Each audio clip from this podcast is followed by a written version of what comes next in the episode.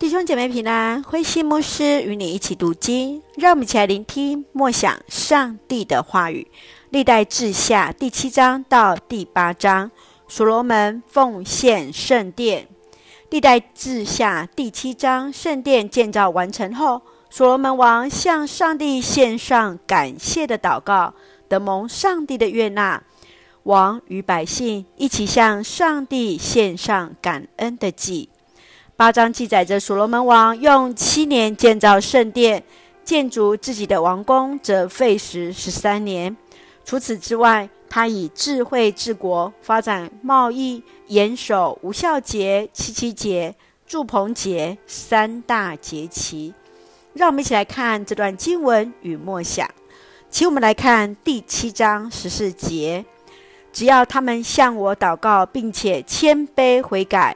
离弃他们所做的坏事，我就从天上垂听他们，赦免他们的罪，重新使他们的土地繁荣起来。所罗门王七年建造圣殿工程完成后，站立在呃祭台的前面，然后跪下举手为百姓来祷告。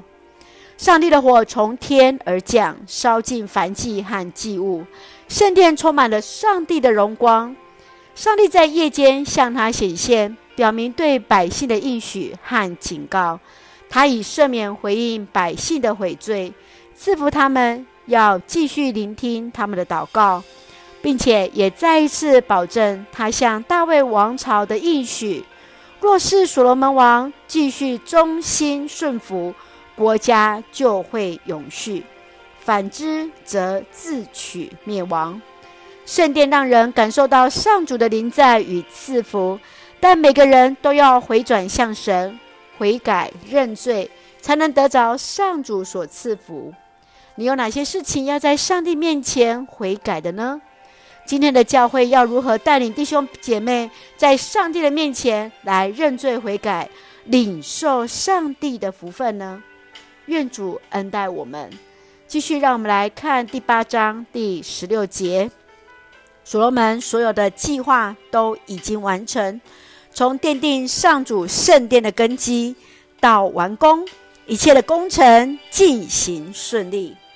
所罗门王所做的，包含建造圣殿王宫、修建西兰王送他的城镇、占领哈马哈马索巴区、建立了巴美拉城。重建哈马除物的城市，完成耶路撒冷、黎巴嫩建造的工程等等。而在信仰上，他也组织了服饰团队，各司其职，制定了献祭敬拜的条例，按时遵守节期等等。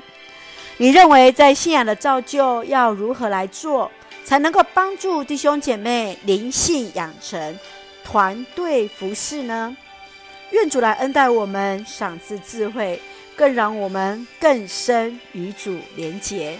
让我们用第七章十四节作为我们的祷告与提醒：只要他们向我祷告，并且谦卑悔改，离弃他们所做的坏事，我就会从天上垂听他们，赦免他们的罪，重新使他们的土地繁荣起来。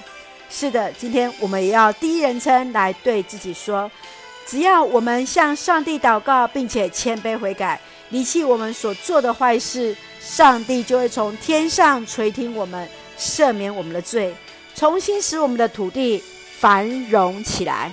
愿主来恩待赐福在我们所爱的每位弟兄姐妹的身上，一起用这段经文作为我们的祷告。亲爱的天父上帝，感谢上帝保守我们一切平安。恳求上帝掌管我们的生命，使我们谦卑在主面前悔改，成为我们生命的主宰。在灵修、读经、默想、服事当中，献上自己为主所用，赐福我们所爱的教会与弟兄姐妹，身心灵都健壮，恩待保守我们的国家台湾，有主的同在，赐福执政掌权者，满有上帝而来的智慧，使用我们成为上帝恩典的出口。与众人的祝福，感谢祷告是奉靠主耶稣圣名求，阿门。弟兄姐妹，愿上帝的平安与我们同在，大家平安。